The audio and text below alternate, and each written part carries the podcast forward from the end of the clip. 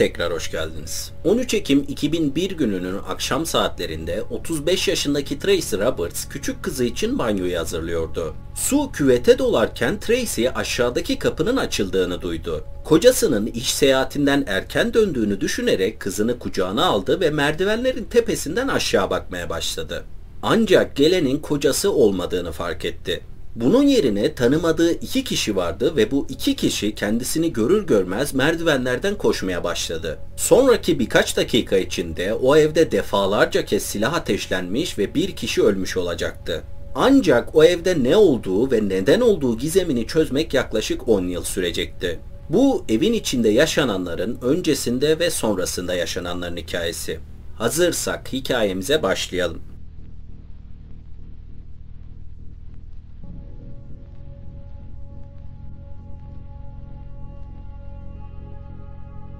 13 Aralık 2001 tarihinde 35 yaşındaki Tracy Roberts evinde çay yapıyordu. Tracy'nin kocası Michael bir iş seyahati dolayısıyla bir hafta boyunca evde değildi. Bu yüzden Tracy 3 çocuğuyla tek başına ilgileniyordu ve neredeyse bir an bile dinlenme fırsatı bulamamıştı. Ancak şimdi 11 yaşındaki oğlu okuldaydı ve 3 yaşındaki oğluyla küçük kızı da uyuyordu. Ancak henüz bir yudum dahi alamadan kapıya tıklandığını duydu. Tracy kapıyı açtığında 20 yaşlarında bir genç olan Dustin Wade'in orada durduğunu gördü. Tracy ona merhaba dedi ve Dustin gülümsedi.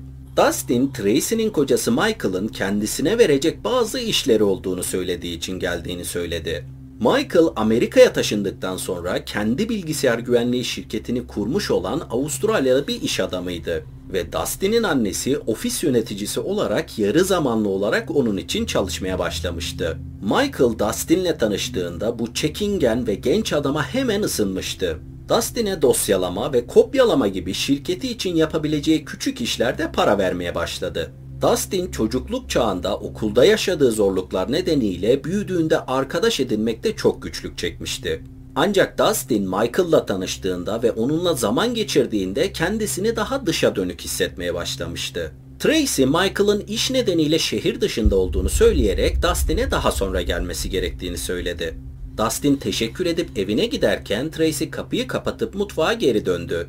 Ancak sadece birkaç dakika sonra Tracy kapının yine çalındığını duydu. Dustin'in başka bir şey söylemek için geri döndüğünü düşünerek biraz sinirli bir şekilde kapıya geri gitti. Ancak bu kez kapıyı açtığında gördüğü kişi Dustin değildi. Arkadaşı Tracy'ye Noel için yaptığı kurabiyeleri bırakmak için uğramıştı. Tracy ise arkadaşını kucaklayıp bir çay için vakti olup olmadığını sordu. Arkadaşı bu teklifi kabul edip içeriye girip ikili mutfağa yerleştikten sonra Tracy kendisine bir şey söylemek istediğini söyledi. Şimdiki söyleyecekleri kocasına bile anlatmadığı bir sırdı. Tracy arkadaşına baktı ve ona eski kocasının kendisine zarar vermeye çalışabileceğinden korktuğunu söyledi. Arkadaşının gözleri büyümüştü. Tracy'nin Michael'dan önce bir doktorla evlendiğini biliyordu ama onun hakkında konuştuğunu neredeyse hiç duymamıştı. Tracy arkadaşının tepkisine pek aldırmayıp konuşmasına devam etti. 11 yaşındaki oğlunun velayetini almak için mahkemeye başvurduğunu söyledi. Oğlunun eski kocasıyla yaşamasını istemiyordu. Çünkü eski kocasının zorba biri olduğunu biliyor ve oğluna zarar vereceğini düşünüyordu. Tracy'nin arkadaşı Tracy için çok üzülmüştü. Tracy'ye sarıldı. Sonra iki kadın biraz daha mutfakta kalıp konuşmaya devam ettiler. Sonunda Tracy'nin arkadaşı kendi evine gittiğinde Tracy de çocuklarını kontrol etmeye gitti.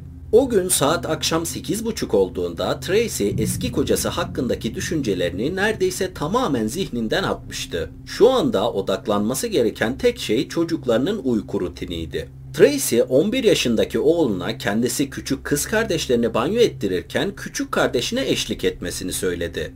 İki çocuk koşarak üst kata çıktı ve 11 yaşındaki oğlunun odasında televizyon izlemeye başladı. Tracy elektrik faturasını azaltmak için alt katın ışıklarını kapattıktan sonra Tracy'yi anlamak. Küçük kızını kucağına aldı ve banyoya gidip suyu açtı. Ancak bebeğe banyo yaptırmaya başlamadan önce alt kattaki kapının açıldığını ve içerideki ayak seslerini duydu. Michael'ın beklediğinden daha erken eve geldiğini düşündü. Bu yüzden kızını kucağına aldı ve merdivenlerin tepesinden aşağı bakmaya başladı. Ancak gelen Michael değildi. Bunun yerine siyah giyinimli iki adam aşağıdan kendisine doğru bakıyordu.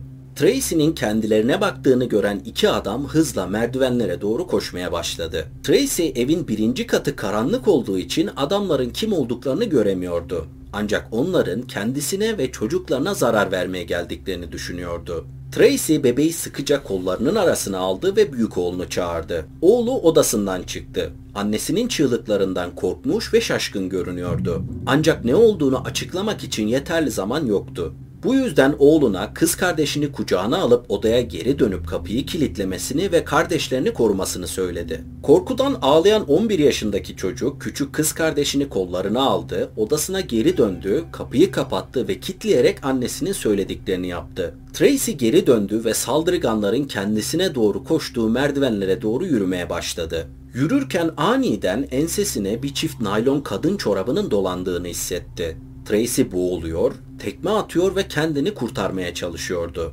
Boynundaki çorap giderek daha da sıkılaşıyordu. Sonunda Tracy kendini öne fırlatarak saldırganın elinden kurtarmayı başardı. Koridorun sonundaki merdivenlerin hemen yanındaki yatak odasına koşup silah kasasına eğildi. Kocası Michael ve kendisinin sakladığı kasayı açıp içinden iki tane tabanca aldı. Tam o sırada saldırganlardan biri bacaklarını yakalayarak düşmesine neden oldu.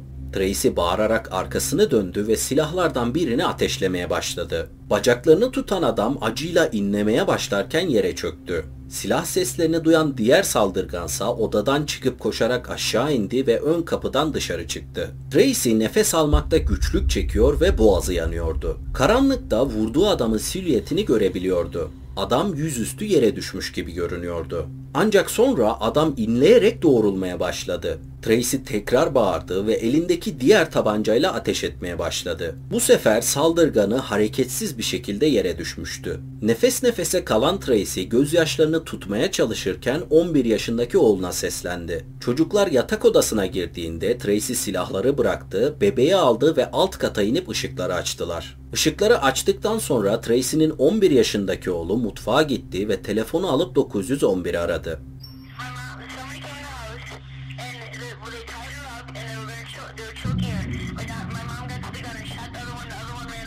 911 çağrısından 10 dakika sonra Şerif Kenneth olay yerine gelen ilk kişiydi. Şerif eve girer girmez barut kokusunu almıştı. Bu koku üst kata çıktığında daha da yoğunlaşmıştı. Yatak odasına adım atan Şerif ışıkları açtığında yerde yatan bir adam gördü. Şerif cesedin yanına yaklaştı ve nabzını kontrol etti. Herhangi bir yaşam belirtisi yoktu. Daha sonra ölü adamın kot pantolonunun arka cebinde bir cüzdan olduğunu fark etti. Cüzdanı çıkardı ve ehliyeti aldı. Ehliyeti ölü adamın yüzünün yanına tutarak yerde yatan kişinin kimliğini doğruladı. Ölü adamın adı Dustin Wade'di. Tracy'nin kocası için çalışan komşuları Dustin Wade. Yatak odasından çıkan şerif merdivenlerden aşağı inerek dışarı çıktı ve olay yerindeki sağlık ekiplerinden birinin yanına gidip çocukların durumunu sordu. Çocuklardan hiçbirinin yaralanmadığı cevabını aldığında rahatlamıştı. Tracy hala nefes almakta zorluk çekiyordu. Bu yüzden sağlık ekipleri Şerif'e kendisini hastaneye götürmek zorunda olduklarını söyledi. Şerif Tracy'ye kendisine gelince konuşabileceklerini söyledikten sonra aile hastaneye giderken Şerif olay yeri ekipleriyle birlikte evde kaldı. Balistik ekipleri eve girip Dustin'in vurularak öldürüldüğü yatak odasındaki delilleri değerlendirmeye başladılar. Bu arada şerif ve dedektifler kaçan ikinci saldırganı bulma umuduyla herhangi bir kanıt aramaya başladılar. Aramaları devam ederken evin önünde şoförü çığlık atan bir araba durdu. Arabadan 40'lı yaşlarında kısa saçlı bir kadın indi. O kadın Dustin'in annesiydi. Endişeli anne önce olay yerindeki polisleri sonra ise evin önündeki Dustin'in arabasını görmüştü. Bu yüzden oğlunun başına ne geldiğini bilmek istiyordu. Şerif bir yandan anneyi sakinleştirmeye çalışırken bir yandan da öldüğü haberini vermek zorundaydı. Başını Şerif'in omzuna yaslayan anne ağlayarak oğlunu son bir kez görmek istediğini söyledi. Şerif ise olay yerinin bozulmaması için buna kesinlikle izin veremeyeceğini söyledi. Acılı anneyi sakinleştirip evine gönderen polisler annesinden Dustin'in arabası olduğunu öğrendikleri arabayı incelemek istediler. Sürücü tarafındaki kapı açıktı. Açık kapıdan içeri girdiklerinde yolcu koltuğunda pembe bir defter gördüler. Defteri alıp açtıklarında çok şaşırmışlardı. Çünkü o defterde Dustin'in yazılı bir itirafı vardı. Dustin Tracy'yi öldüreceğini ancak bu saldırının kişisel olmadığını, Tracy'nin eski kocasından para aldığı için bunu yapmak zorunda olduğunu yazmıştı. Saldırıyı takip eden günlerde soruşturma ekibi üyeleri Tracy'nin evine birkaç kez geri döndüler. Hala ikinci saldırgan hakkında hiçbir bilgiye sahip değillerdi. Bu nedenle ikinci kişinin izine yönlendirebilecek olan herhangi bir kanıt bulma arayışındaydılar. Tracy hastaneden taburcu edildiğinde polise olanları en ince ayrıntısına kadar anlatmaya, ikinci kişiyi tanımlamaya çalıştı. Ancak aşağıda ve yatak odasında yaşananlar çok hızlı geliştiği için söyleyebileceği tek şey orta boylu ve kahverengi saçlı olabileceğiydi. Bu tanım da polis için pek yeterli değildi. Dedektif Tracy'ye eski kocasıyla olan ilişkisini sordu ve eski koca konusu açılır açılmaz Tracy'nin tavrı tamamen değişti. Tracy, dedektife devam eden bir velayet davaları olduğunu ve evlilikleri boyunca şiddet gördüğünü söyledi. Dedektif Tracy'den bunları duyduktan sonra olay yerinde bulunan pembe defterin cinayeti çözmede çok kilit bir kanıt olduğunu düşündü. Pembe defter tek başına bir işe yaramasa da şimdi Tracy'den duyduklarından dolayı eski kocanın bu saldırıyı düzenlemesinin altında çocuğunun velayeti gibi sağlam bir motivasyon vardı. Ancak ülkenin diğer ucunda yaşayan eski kocanın peşinden gitmeden önce defterdeki el yazısının Dustin'e ait olduğunu doğrulamak zorundaydılar. Bu nedenle saldırıdan 5 gün sonra dedektifler Dustin'in evine gitti. Kapıda karşılanan dedektifler Dustin'in annesi tarafından içeri davet edildi. Dedektifler aileye rahatsızlık verdiği için özür diledi. Ancak bir yazının gerçekten Dustin tarafından yazılıp yazılmadığını anlamaları konusunda yardıma ihtiyaçları vardı. Dustin'in annesi yardımcı olabileceğini söyleyip dedektifleri Bodrum'a götürdü. Dustin'in annesi odada etrafa baktı ve polis memurlarının önünde ağlamaktan kendini alıkoymaya çalıştı. Sonra eğildi ve birkaç sayfa yazıyla dolu olan Dustin'in lisedeki defterlerinden birkaçını dedektiflere uzattı. Defteri açan dedektif yazıların pembe defterdeki yazıyla eşleştiğini açıkça görebiliyordu. Bu durum saldırının azmettiricisinin Tracy'nin eski kocası olduğu umudunu arttırmıştı. Ancak Tracy'nin eski kocası Virginia'da 1600 kilometre uzakta yaşıyordu. Bu yüzden onu soruşturmak biraz çalışma gerektiriyordu. Iowa'daki kolluk kuvvetleri Virginia'daki kolluk kuvvetleriyle işbirliği yaparak Tracy'nin eski kocası hakkında bilgi toplamaya başladı. Bilgisayar ve telefon verilerinin, yazışmalar ve banka hareketlerinin bir özeti çıkarıldı. Ancak bulunan hiçbir şey Tracy'nin eski kocasıyla Dustin arasında bir bağlantı olduğunu göstermiyordu. İncelenen Dustin'in bilgisayarında da ikisi arasında hiçbir bağlantı bulunamamıştı. Sanki ikisi daha önce hiç tanışmamış gibiydi. Şimdilik Dustin'le Tracy'nin eski kocası arasında bağlantı olduğunu gösteren tek şey pembe defterdeki el yazısıydı. Polislerin kaçan ikinci saldırganla ilgili hiçbir kanıtı yoktu ve Tracy'nin eski kocasının saldırıyı düzenlediğini gösteren herhangi bir kanıtları da yoktu. Ancak hiç kimse özellikle de dedektifler Dustin'in bu saldırıyı tek başına düzenlediğine inanmıyordu. Bunu yapacak zeka ve kişilikte olduğunu düşünmüyorlardı. Saldırının arkasındaki kişiyi araştırmakla geçen bir ay boyunca dedektiflerin aklında bir düşünce vardı. Belki de yanlış kocaya odaklanıyorlardı. Tracy'nin eski kocası yerine şu an evli olduğu Avustralyalı iş adamı Michael Roberts'a daha önce ciddi anlamda hiç şüpheli gözüyle bakılmamıştı. Saldırıdan hemen sonra Tracy'nin kocası Michael'ın şüpheli olduğu kısa bir süre düşünüldü. Ancak pembe defterin bulunması hızla soruşturmanın odak noktasını Tracy'nin eski kocasına çevirdi. Ancak şimdi Tracy'nin eski kocasına yönelik soruşturma herhangi bir ilerleme kaydetmeden yerinde sayarken dedektifler Michael'ın geçmişini daha derinlemesine araştırmaya başladı ve bu araştırma sırasında birçok uyarı işareti bulundu. Michael ve Tracy'nin birbirleriyle çevrim içi bir arkadaşlık sitesi aracılığıyla tanıştıkları öğrenildi. Tanıştıktan sadece 18 gün sonra Tracy Avustralya'ya gitmiş ve çift evlenmişti. Düğünden kısa bir süre sonra Michael Tracy ile birlikte olmak için Amerika'ya taşınmış ve burada bilgisayar güvenlik şirketini kurmuştu. Buraya kadar her şey normaldi. Ancak Michael'ın şirket ve finansal durumu dedektifler için özellikle göze çarpıyordu. Çünkü Michael zengin, uluslararası bir iş adamı olduğunu iddia etmesine rağmen bilgisayar güvenlik şirketinin aslında başarısız olduğu ve Michael'ın muhtemel finansal bir felaketle yüzleşeceği kesindi. Ancak görünüşe göre Michael finansal felaketinden bir çıkış yolu bulmuştu. Eğer Tracy ölürse onun hayat sigortasından 1 milyon dolardan fazla bir para alacaktı. Öğrenilen bu yeni bilgilerden sonra dedektifler Michael'ı aradı ve karakola uğrayıp yalan makinesi testinden geçmesini rica etti. Michael başta çok isteksizdi. Ancak şüpheli listesinde kalmak istemiyorsa bunu yapmak zorunda olduğunu anlayınca bunu kabul etti.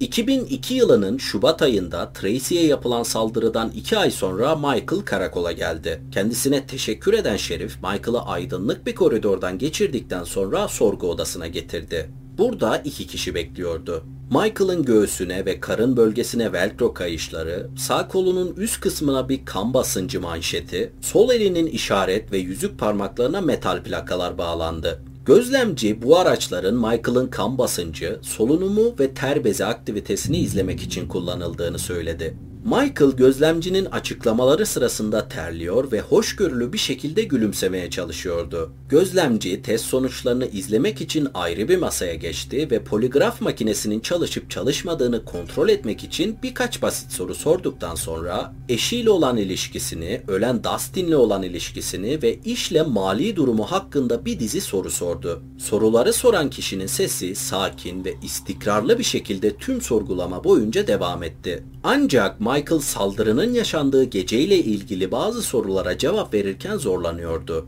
Sonunda test bittiğinde Michael'a yardımı için teşekkür ettikten sonra Michael'a yaklaşarak kayışları, kan basıncı manşetini ve parmak plakalarını çıkarıp testin bittiğini ve serbest olduğunu söyledi. Michael karakoldan çıkıp arabasına doğru yürürken poligraf gözlemcisi test sonuçlarını gözden geçirmeye başladı. Elde edilen sonuçlara göre Michael saldırı gecesiyle ilgili bazı sorulara yanıt verirken yalan söylemişti. Bu durumda kendisini ana şüpheli haline getirmek için yeterli bir sebepti. Michael eşinin ölmesi durumunda hayat sigortasından 1 milyon dolardan fazla bir para alacaktı. Dustin'le çok iyi bir ilişkisi vardı ve eşinin velayet davası hakkında yeterince bilgiye sahipti. Aynı gün Michael eve döndüğünde soruşturmanın kendisine yönlenmesi hakkında çok öfkeliydi. Bunu öğrenen eşi Tracy de en az kendisi kadar öfkelenmişti. Michael'ın saldırıyla hiçbir ilgisi olduğunu düşünmüyordu. Ayrıca polislerin kaçan ikinci saldırganı yakalama konusunda hiçbir ilerleme kat etmemesi konusunda zaten sinirliydi. Tracy yakalanamayan ikinci saldırganın tekrar evine geleceğini ve Dustin'in yarım bıraktığı işi tamamlayacağını düşünüyordu.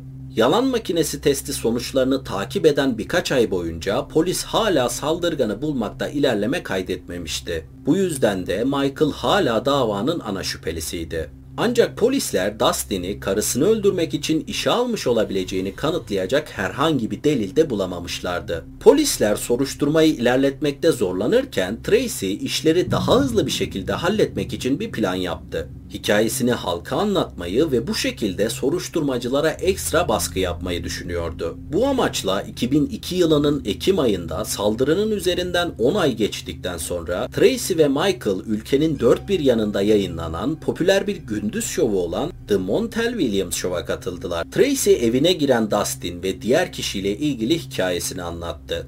Ayrıca 11 yaşındaki oğlunun küçük kardeşini ve kız kardeşini koruduğunu da ekleyip seyircinin beğenisini topladı. Tracy'den sonra Michael konuştu ve bir saldırganın hala dışarıda olduğunu ve Iowa topluluğu için büyük bir tehdit olduğunu söyledi. Herhangi bir bilgiye sahip olan herkesi gelip yardım etmeye ve yetkilileri ikinci saldırganı bulmaya davet etti. Ancak program bittikten sonra hiç kimse yeni bir bilgiyle gelmedi veya bu program soruşturmacıları kaçan ikinci saldırganı yakalamaya yaklaştırmadı. Bunun yerine çift programa çıktıktan sonra artan medya ilgisi Dustin'in ailesi ve Tracy'nin ailesi arasında bir gerilime yol açtı. Dustin'in ölümünden yaklaşık bir yıl sonra 2002'nin Şükran gününde Dustin'in babası oğlunun gömüldüğü mezarın başında intihar etti. Geride sadece bir not bırakmıştı. O notta da oğlunun ölümünden beri her gün ağladığı yazıyordu. Dustin'in babasının intiharı sonrasında kasabadaki insanlar Tracy ve Michael'ın bir televizyon şovuna katılarak işleri fazla ileriye götürdüğüne ve Dustin'in babasını intihara sürükleyen şeyin çift olduğunu düşünmeye başladılar. 2003 yazına gelindiğinde ise polislerin ikinci saldırganı bulma konusundaki umudu neredeyse tükenmişti ve dava artık soğuk bir vaka haline gelmişti. Bu noktada Michael ve Tracy boşanmış, Tracy çocuklarını alıp Iowa'yı terk etmişti. Dustin'in ölümünün üzerinden geçen 7 yıldan sonra Iowa Soğuk Vaka Araştırma Bölümünden dedektif Trent, Dustin Wade'in Tracy'nin yatak odasında ölmesiyle sonuçlanan saldırının fotoğraflarına bakıyordu.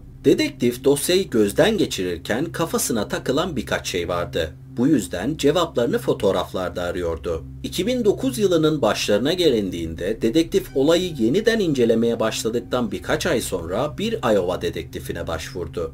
Yardımını istediği bu dedektif eski bir deniz kuvvetleri askeri olan uzman bir nişancıydı ve olay yerinde başkalarının gözden kaçırabileceği şeyleri fark etmesiyle tanınıyordu. Bu dedektif yardımcı olmak için olay dosyalarını ve fotoğraflarını incelediğinde hemen dikkatini çeken bir şey oldu. Ve dikkatini çeken bu şey dosyayı yeniden açıp olayı yeniden soruşturmak için yeterli bilgi sağlamıştı. Yeniden açılan soruşturmada bulunan kanıtlara göre 13 Aralık 2001 akşamı yaşananlar şu şekilde. 13 Aralık 2001 akşamı Dustin arabasını bir evin önüne park etti. Arabasından çıktı, evin kapısına yürüdü ve kapıyı çaldı. Kısa bir süre sonra ev sahibinin kapının açık olduğunu ve içeri gelmesini söylediğini duydu. Dustin kapıyı açıp içeri girdiğinde onu bir gülümsemeyle karşılayan ev sahibini gördü. Dustin daha konuşmaya fırsat bulamadan ev sahibi ondan bir şey yazmasını rica etti. Dustin bunu yapabileceğini söyledikten sonra ev sahibini mutfağa kadar takip etti ve ev sahibiyle birlikte mutfak masasına oturdu. Yerine oturur oturmaz ev sahibi ona pembe bir defterle birlikte bir kalem verip söylediklerini yazmasını istedi. Dustin ev sahibinin söylediği her kelimeyi yazdıktan sonra yapması gereken başka bir iş olup olmadığını sordu. Ev sahibi Dustin'e göstermek istediği bir şey olduğunu söyledi ve üst kattaki bir yatak odasına doğru yönelirken Dustin'den kendisini takip etmesini istedi. Yatak odasına geldiklerinde Dustin kapının yanında dururken ev sahibi bir süreliğine Dustin'in görüş alanından kayboldu. Dustin ev sahibinin ne göstereceğini görmek için kapıda beklerken ev sahibi iki silahla birlikte tekrar göründü. Dustin daha yaşadıklarına anlam veremeden ev sahibi elindeki silahlardan biriyle Dustin'e nişan aldı ve ateş etti. Mermilerden biri Dustin'in karnına isabet etmişti. Dustin geriye doğru sendeleyip koridora çıkıp kaçmaya çalışırken ev sahibi bu sefer de kolundan vurmuştu. Sonunda ev sahibi kaçmaya çalışan Dustin'in sırtına bir mermi daha isabet ettirdikten sonra Dustin yere düştü. Bu noktada Dustin neredeyse nefes alamıyor ve etrafında bir kan gölü oluşuyordu. Ateş etmeyi bırakan ev sahibi Dustin'in üzerine geldi ve silahını ensesine doğrultup dört el daha ateş etti. Daha sonra ev sahibi silahları yatak odasına bıraktı, mutfağa indi ve Dustin'e yazdırdığı pembe defteri alıp Dustin'in arabasına bıraktı. Sonra ise sakin bir şekilde içeri girdi, merdivenlerden çıktı ve çocuklarını çağırdı. Tracy Roberts'a karşı gerçekleşen bir saldırı ya da Dustin'le birlikte gelen ikinci bir saldırgan hiçbir zaman olmamıştı. Tracy'nin polise anlattığı her şey yalan ve kendi planıydı. Dustin'i kolayca manipüle edebileceğini biliyordu. Ona biraz ek iş verip bilgisayar oyunları için kullanabileceği parayı vaat ederek Dustin'i evine çağırmış, sonra da pembe deftere sahte bir itiraf yazdırmıştı. Dustin'i öldürdükten sonra ise kendi boğazına pantolon lastiği dolayarak eski kocasını Dustin'i kendisini öldürmek için tutmakla suçlamıştı. Bu sayede de oğlunun velayet davasını kazanmayı umut ediyordu.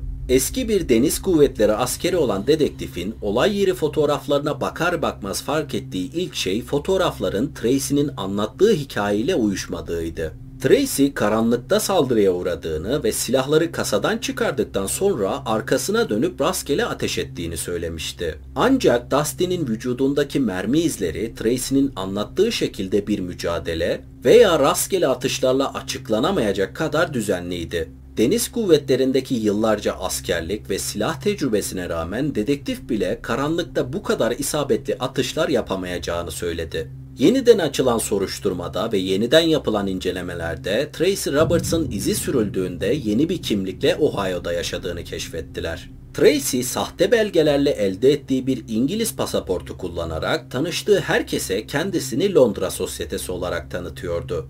Dedektif Tracy ile görüştüğünde hikayesi hızlıca çözülmüştü. Farklı görüşmeler sırasında polislere, gazetelere ve televizyon şovlarına anlattıkları arasında çok büyük çelişkiler vardı. Sonunda Tracy'nin ikinci eski kocası Michael da Tracy'nin hikayesine hiçbir zaman tamamen inanmadığını itiraf etmişti. Michael'ın da dahil olduğu kişilerin yardımıyla yeterli delili elde ederek sonunda Tracy Roberts'ı Dustin'in cinayetinden dolayı tutukladılar. Tracy çıkarıldığı mahkemede suçlu bulundu ve ömür boyu hapis cezası aldı. Vakit ayırıp izlediğiniz için teşekkür ederim. Aşağıya bırakacağım sosyal medya hesabımdan bana ulaşabilir, hikaye önerebilirsiniz. Kendinize iyi bakmayı ihmal etmeyin. Hoşçakalın.